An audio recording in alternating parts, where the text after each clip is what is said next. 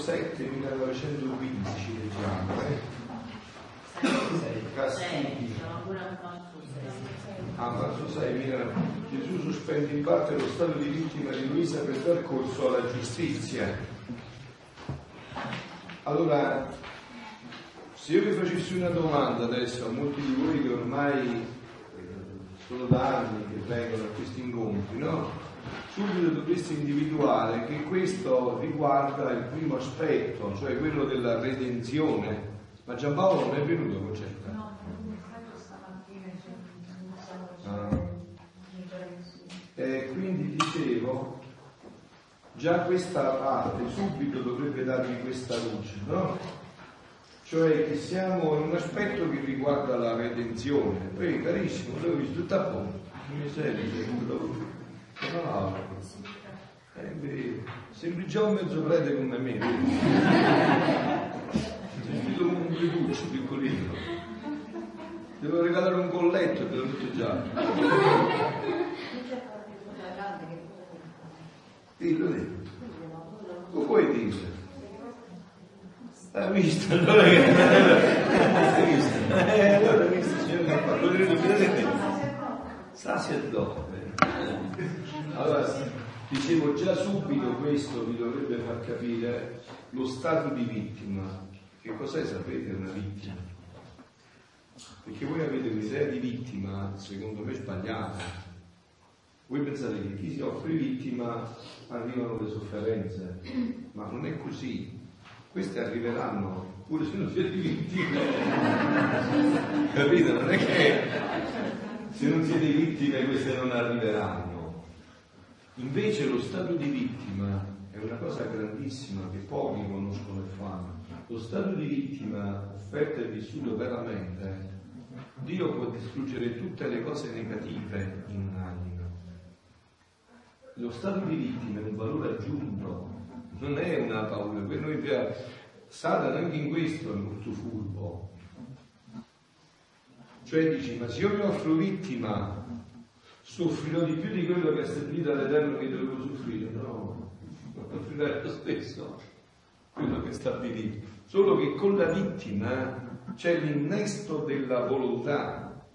Cioè io accolgo in pieno questa chiamata. Anzi, è più padrone di se stesso appunto, e rende più padrone di se stesso. Io eh, eh, che cosa innesto io in questa dinamica? No? La consacrazione alla Madonna, che cos'è? È una rinnovazione delle promesse battesimali. C'è un poco succederebbe con la coda però, perché non vedo che rispondete subito. la nostra sofferenza è nostra. Se noi viviamo lo stato di vittima, soffriamo le pene di Gesù. Bravissimo, e quindi viene divina, e con la divina volontà diventa divino tutto questo, passa dall'umano al divino. Uno che vive lo stato di vittima nella divina volontà muore stigmatizzato come San Francesco che festeggiamo oggi a San Pio, perché vive le stimmate di Gesù nella sua carne. Perciò San Paolo diceva, non sono il primo che vivo, cioè, porto le stima di Dio nel mio corpo. Tutta la vita nascosta di Gesù fu vittima dell'interno dell'uomo. No? Dice, e Luisa la vuole unita a me e offerta a me in questo stato di sofferenza. Di Quindi il discorso sta proprio in questi termini, cioè la vittima eh, è... Eh, bisogna leggerla sotto un'accezione altamente positiva. Voi sapete che dal 29 settembre no, io sono stato nominato esorcista della diocesi dal mio vescovo no? e io questo campo lo conosco perché è dall'inizio che lo vivevo, no? ma poi mi era stato detto di sospendere e ho fatto le capriole di gioia, no? che poi mi è stato ordinato di riprenderlo e mi stava venendo un infarto, no? Che mi sembra adesso una cosa del Medioevo, questa qua per me, no? Con la vita della divina volontà. Ma io vi voglio dire un'accezione di questo fatto, perché voi non avreste mai pensato. Un sacerdote, che io stimo moltissimo, preferisco non dirvi il nome, che ha fatto esperienze fortissime in questo campo, no? pregando su anime possedute, ha scoperto e gli ha fatto scoprire a loro che era un programma di Dio ab eterno e gli ha chiesto se si volevano offrire vittime per salvare l'umanità. E alcune l'hanno fatto. Come l'esorcismo di Emily Rose. Bravo. È in Francia, vero? Che c'ha un altro nome. E l'hanno fatto. Lo dice anche, è molto gradito lo stato vittime dei sacerdoti perché con, conoscono tutto il marcio dell'uomo. Bravo. E allora nella confessione i sacerdoti possono riparare per questo marcio di, di, di queste, di queste... Proprio così, proprio così, proprio così. Quindi diciamo, lo uh, stato di vittima nella divina volontà diventa addirittura divino. Cioè quindi entra in una dinamica non più umana ma divina, diventa non più umana ma divina, no? E in questo punto che stiamo parlando vorrei parlarvi un poco proprio qua della libertà che ne parlavamo ieri sera a tavola in comunità, no?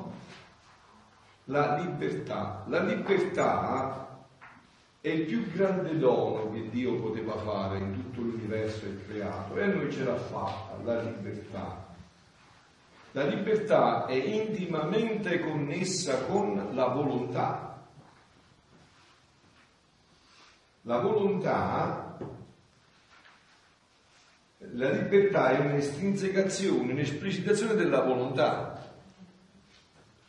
Allora, andiamo a leggere il numero 1730 del Catechismo della Chiesa Cattolica, perché la vittima è l'esercizio massimo della libertà. Io liberamente offro la mia vita a Dio, esercito all'ennesima potenza la libertà, è un atto sommamente libero.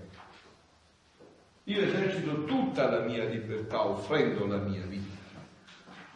La consacrazione a Dio, vocazione mia, nostra di consacrati, che voi, voi conoscete come frati e suore, ma a me non piace tanto prendere frati e suore, invece il è consacrato, è consacrata. Consacrato è proprio l'esercizio massimo della volontà, cioè io ho visto, conosco il mondo, ho scelto, ecco la libertà, ho scelto, però una volta che ho scelto la mia libertà, se vuole crescere, si deve fissare in questo e più si fissa, più va avanti, più diventa libero. Cioè il sommamente libero chi è? Colui che non può fare più il male. Non è libero, il libero non è quello che può scegliere del bene e del male, quella è una libertà imperfetta, perfezionabile. Ecco perché negli anime viene tolta anche la conseguenza del peccato originale. Ah sì, appunto.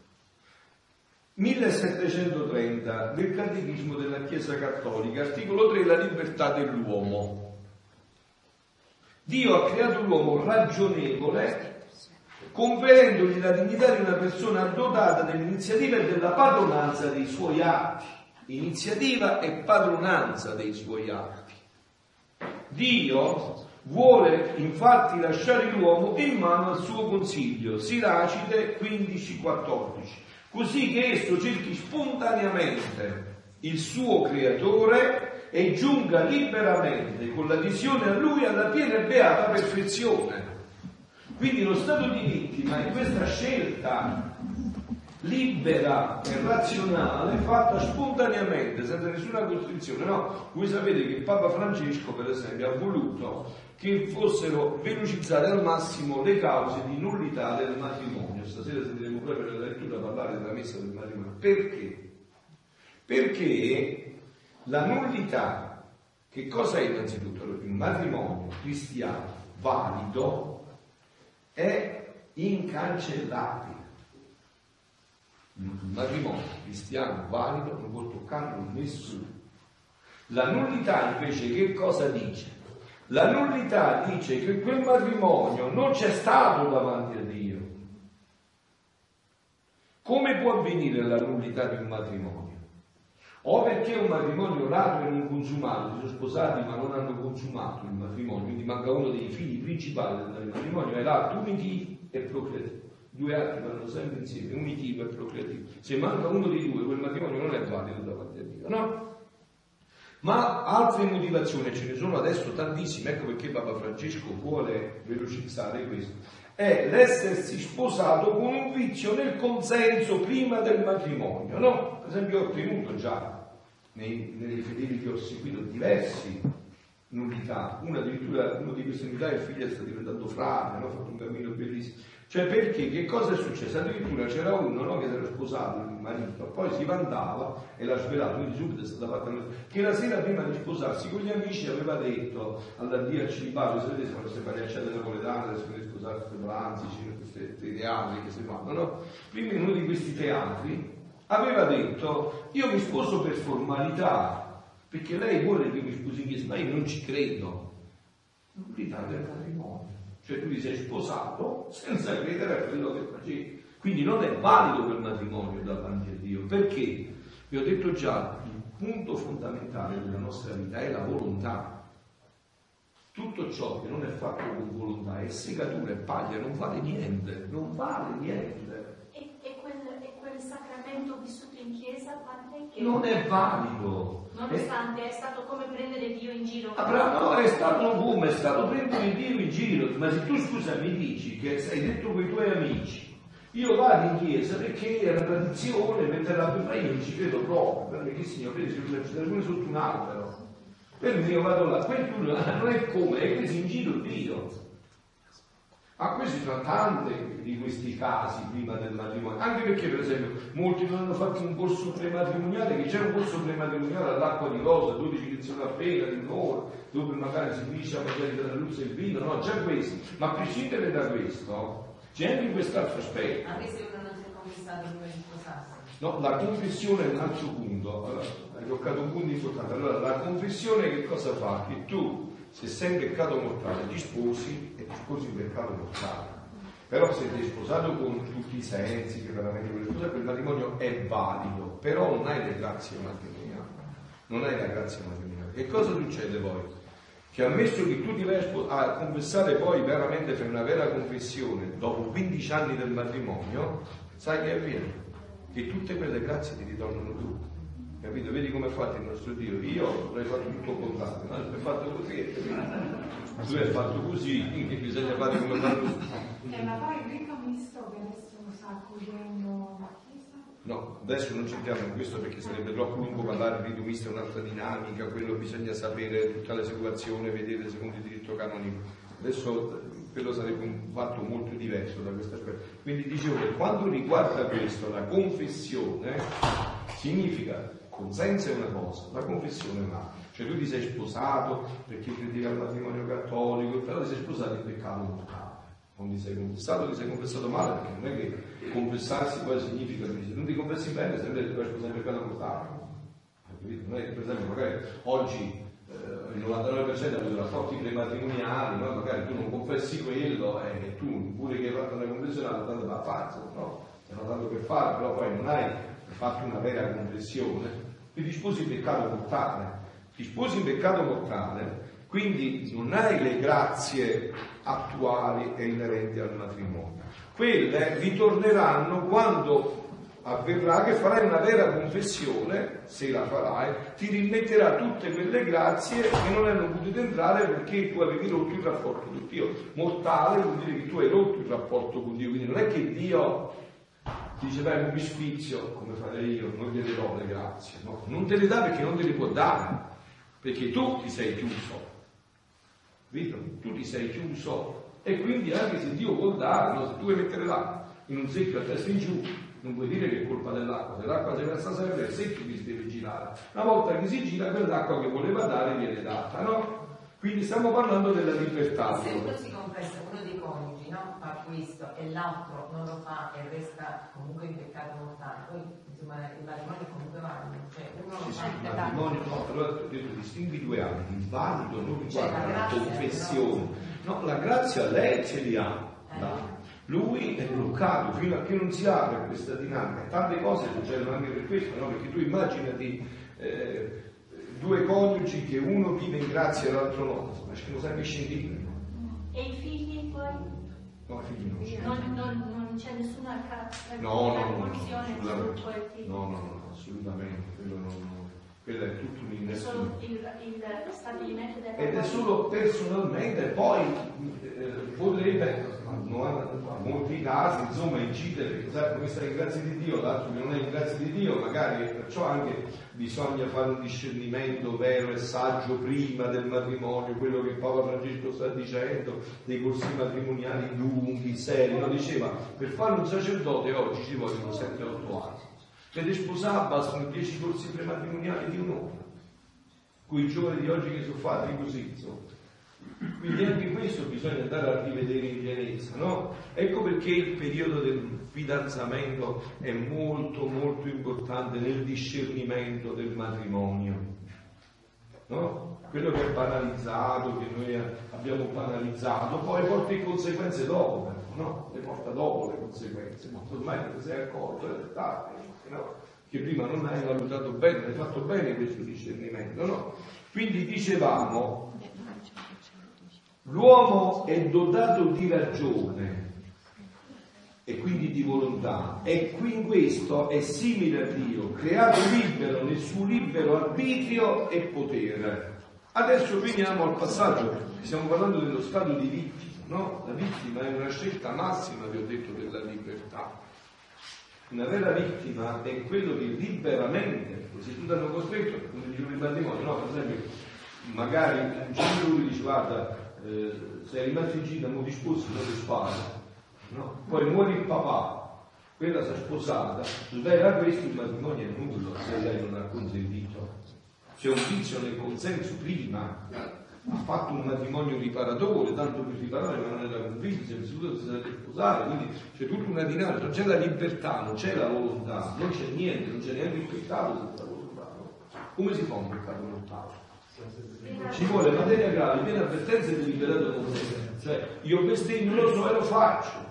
Ma non vado a messa domenica, so che è materia grave lo faccio, non ci vado a messa domenica. Cioè ci vuole il senso dentro, la volontà dentro, che dice lo faccio.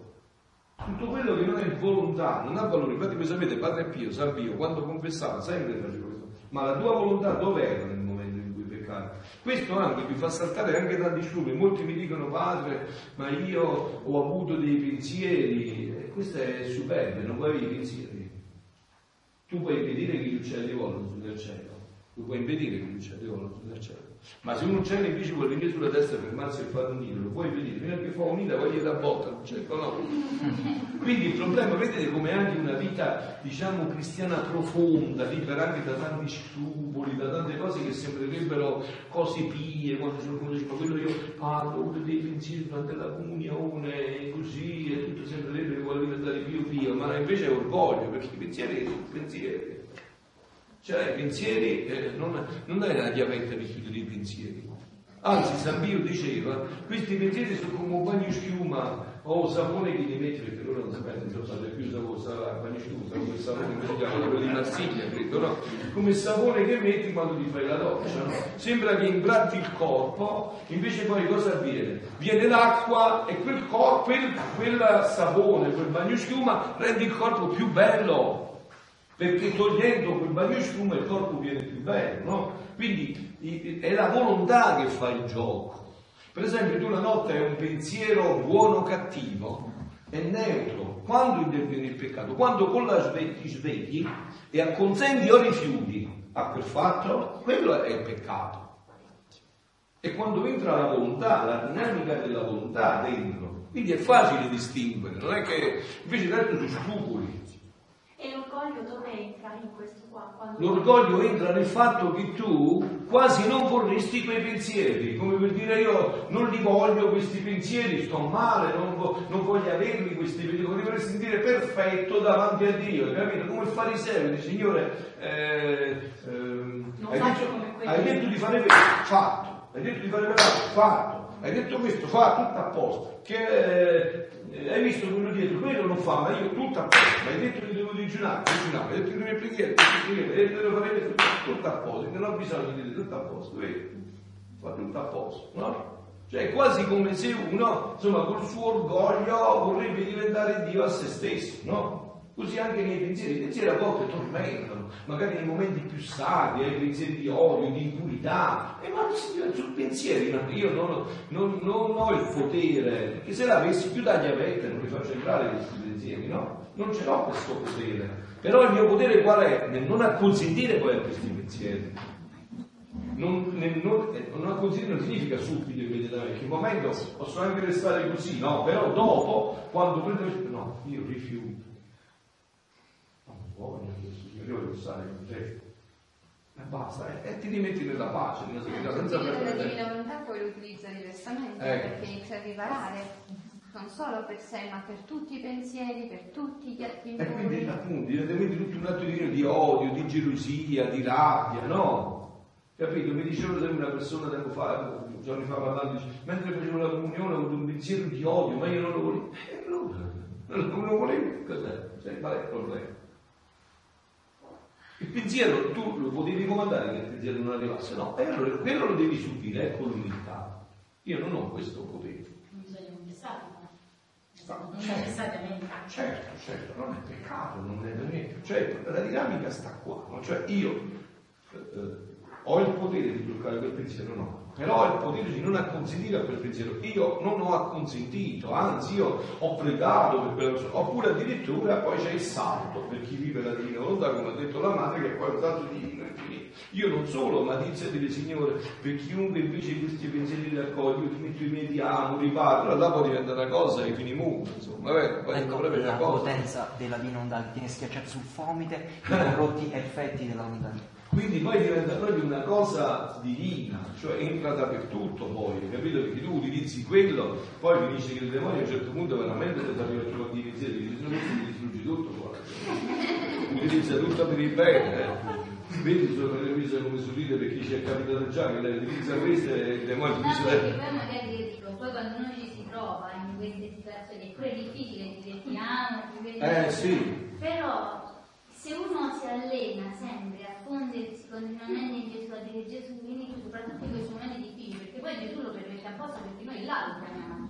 Eh sì, perché abbiamo paura. No, no, magari riesce a dire solo venga il tuo regno, venga il tuo regno, così è, allora venga il tuo regno per questo. Io volte quando ero all'orientazione, dico, ma se è così, così veramente se ne scappa, dice se tu chiami il regno della eh certo, perché tu, certo perché tu inverti il procedimento no? e non cadi nel tranello degli scrupoli, perché gli scrupoli sono un tranello spirituale, gli scrupoli tappano le ali. Gesù, negli scritti di Luisa, andatelo a vedere che cosa dice, grande, la cosa più terribile è la sconfidenza, non avete confidenza, non credete nel mio amore, non vi abbandonate, per tante tante anni, perciò vi ho detto che io utilizzo molto, moltissimo questi incontri, venite, fate venire per direzione spirituale, anziché fare chiacchiere personali, Questo, perché molte volte anche i dialoghi spirituali finiscono in camomilla e tè, parlare continuamente di queste cose e si rovina il confessore e il penitente. Perché... è sempre una coscienza erronea,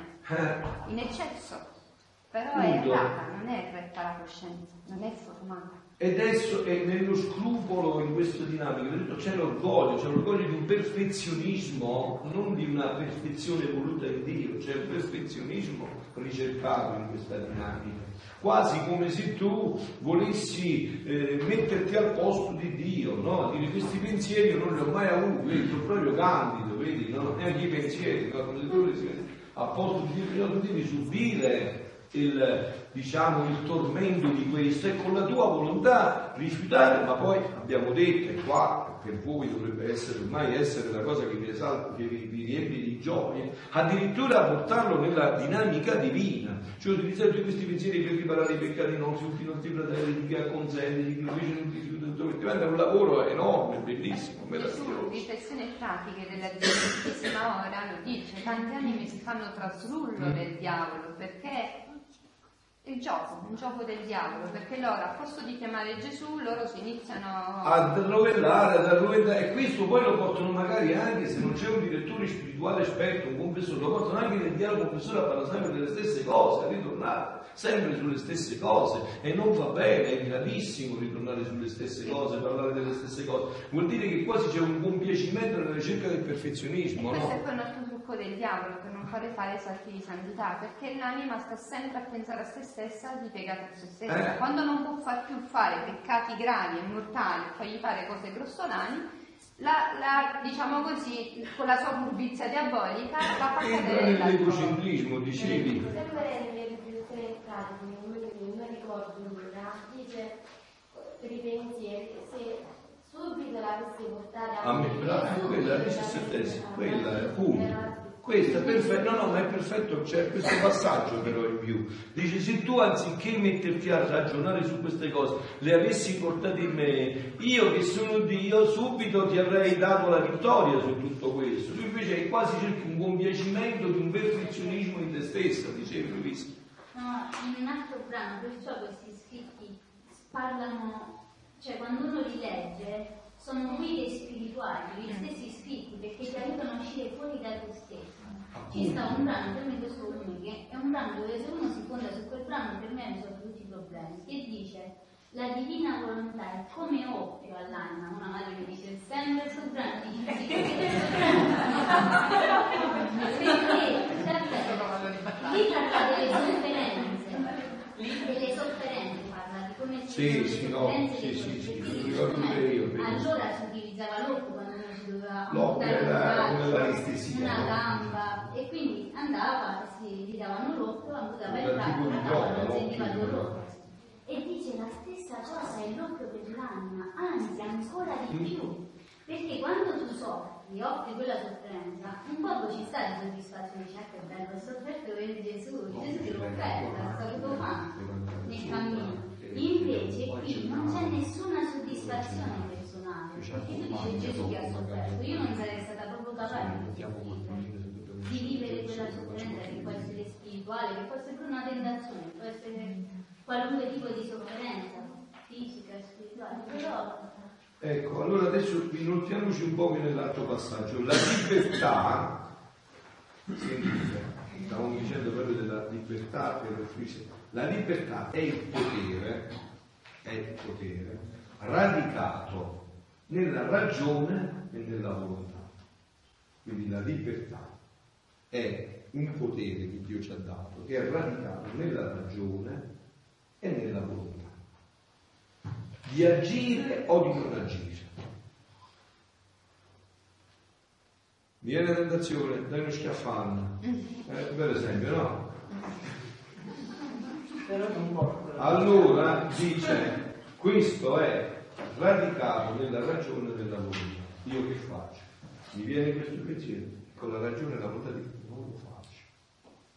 Ragione dico non è giusto e non lo faccio con la volontà. Dai una carezza la ragione è giusto e lo faccio, perché è una cosa positiva. Quindi c'è, avete capito? Capito nella ragione e nella volontà di agire o non agire, di fare questo o quello. Mi alzo, posso prendere il caffè e il tè. Ragiono, è peccato prendere il caffè? No. Però il caffè mi fa male alla, salute, non lo prendo, prendo il tè. È indifferente, prendo quello che mi piace. Faccio o non faccio? Di porre così da se stessi azioni deliberate, di cui mi assumo la responsabilità. Ho insistito, ho voluto prendere il caffè, non è peccato, ma sapevo che mi faceva male, mi ha fatto male. E mo che vuoi? Ho voluto la bicicletta, devo pedalare. Sentite però, perché c'è un passaggio, qua c'è anche passaggi profondi, no? Questo è il catechismo della Chiesa Cattolica che tutti avete a casa, tutti consultate quando avete dubbi, eh? Grazie al libero arbitrio, ciascuno dispone di sé. Il libero arbitrio, mo lo chiariamo bene, che cos'è il libero arbitrio? È una libertà imperfetta, perfezionabile. Dio ci ha dato il libero arbitrio, perché se ci avesse dato già una libertà perfetta, noi non saremmo stati liberi, saremmo stati determinati. Il libero arbitrio, libertà perfezionata. Posso fare bene, posso fare male, posso scegliere un'azione buona o un'azione male, posso scegliere una cosa negativa o una cosa positiva. Sì, Quando Dio fece la creazione, no, non la fece libera. Cioè la uscì da lui, ma la restò in lui, niente di nuovo, proprio perché eravamo, dice Gesù, eravamo noi stessi a decantarci la nostra lavoro, la nostra vita. Invece quando creò l'uomo lo fece libero di volontà, perché eh, la potesse moltiplicare, centuplicare per se stesso. parola, ecco, eh, cioè- poteva, potesse crescere in santità, in bellezza, potenza. Eh, però io voglio fare un passaggio più profondo perché dobbiamo de- de- definire bene che cos'è la libertà. Vedete sotto questa discussione, no? E io stamattina ho fatto la ricerca e pure Gian Maria che stava con me che mi voleva il problema gliel'ho fatto chiarire attraverso il catechismo della Chiesa Cattolica. La libertà, sentite, è nell'uomo una forza di crescita e di maturazione nella verità e nella bontà. Quindi come cresce la libertà? Nella verità e nella bontà. Se tu vai contro la verità e la bontà, tu non cresci nella libertà, ma diventi più schiavo, diventi sempre più schiavo. La libertà, udite, udite, raggiunge la sua perfezione quando è ordinata a Dio, nostra beatitudine. Continuiamo, bravissimo. Continuiamo. Finché non si è definitivamente fissata nel suo bene ultimo che è Dio, fino a che non si è fissata, la libertà implica la possibilità di scegliere tra il bene e il male. Avete capito? Quindi la libertà è imperfetta quando ancora sceglie tra il bene e il male. È ancora una libertà imperfetta. Quando diventa perfetta? Divina volontà, quando si fissa nel bene. Bravissima, quando è fissata per sempre nel bene. Però questo, questo affissa per sempre il bene, avviene nel, nel, nell'aldilà, perché qua noi sempre- siamo sempre liberi di O scegliere. nel dono della divina volontà. Guarda, Però eh, Sì, Vedete qua i termini che se già che avevamo fatto la lezione sulle tre potenze dell'anima, già la maggior parte di voi che quella volta eravate presenti già eh, avreste saputo rispondere in pienezza. Però guardate com'è perfetto Eh qua. sì. La libertà è il potere radicato nella ragione e nella volontà. Ragione e l'intelletto, la volontà eh, e la memoria ti fa ricordare se quella è una cosa buona o una cosa cattiva. Quindi sono le tre potenze dell'anima. Perché Gesù nel volume 19, 12 agosto 1926 dice che l'anima non potrà mai far regnare la divina volontà dentro di sé se le tre potenze dell'anima non saranno riordinate in Dio. Qui dice la sua perfezione quando è ordinata in Dio. Come si ordina in Dio? Fondendosi continuamente nella divina volontà. E per questo dice non c'è atti- atto più importante, più nobile, più sublime della tua vita che fonderti continuamente nella divina volontà. Perché contento questo, continuamente le tre potenze dell'anima, dove risiede la, la libertà e dove la divina volontà è sommo bene, tu ti fissi e sei libero. E questa avete capito allora dov'è la libertà? Perciò state attenti che così insegnate bene anche ai vostri figli queste cose. La libertà non è scegliere tra una cosa e l'altra, questo è libero arbitrio e se tu lo utilizzi male diventa libertinaggio. Tu non puoi scegliere il male. Cioè, io sono libero e faccio l'aborto, ti dicono oggi. E la spento è e faccio quello che voglio io. Io sono libero e quella persona che mi dà fastidio la uccido. Io sono libero. La libertà non è questa, è questa la libertà, arriva al massimo. Allora Dio come ci ha creato a noi? Ci ha creato col libero arbitrio, un dono enorme. Voi sapete che la volontà è una potenza spirituale, il libero arbitrio. Che cos'è questo libero arbitrio? Come diceva la madre, è una- una- una- un qualcosa che deve perfezionarsi nella libertà. La libertà che cos'è? È la fissazione per sempre in Dio e quindi nel bene, nella verità, fissati per sempre, mai più torneresti a scegliere tra il bene e il male, sei sempre fissato. E come l'hai fatto? Liberamente.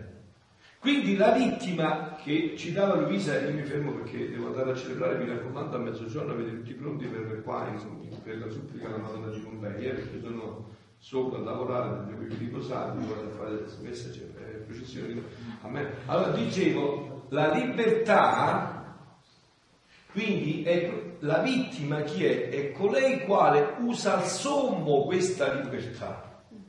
Io con quello atto di vittima intendo fissarmi per sempre nel bene e nella divina volontà. Questo stato di vittima, portato nella vita della divina volontà, diventa la vita divina in atto. Anzi, diciamo, di più, un figlio della divina volontà sicurissimamente è una- un'anima Eh. vittima, perché l'anima vittima non è che offre a Dio solo le Appunto. cose negative, sbagliato, pensiero erroneo, non è così, offre ogni azione. Tutto, tutto. E, qual è- e come si fa a offrire ogni azione? Con la volontà, cioè offrendo la mia volontà a Dio per prendere la sua. Io ho rinunciato radicalmente a tutto ciò che avrei potuto fare con la mia volontà indipendentemente da Dio per fare tutto con la mia volontà in connessione perfetta con Dio, non prendere mai il primo atto da me, ma prenderlo sempre da Lui, questo è il massimo del martirio, questo è il vertice mariano del martirio, la Madonna ha sempre solo vissuto così. Quindi perciò è la regina dei martiri è arrivata al vertice di tutto questo. Bene, voi continuate a deliziarmi in queste cose, vado a lavorare, poi ci vediamo allora, eh, carissimi. A voi, a voi, ci vediamo.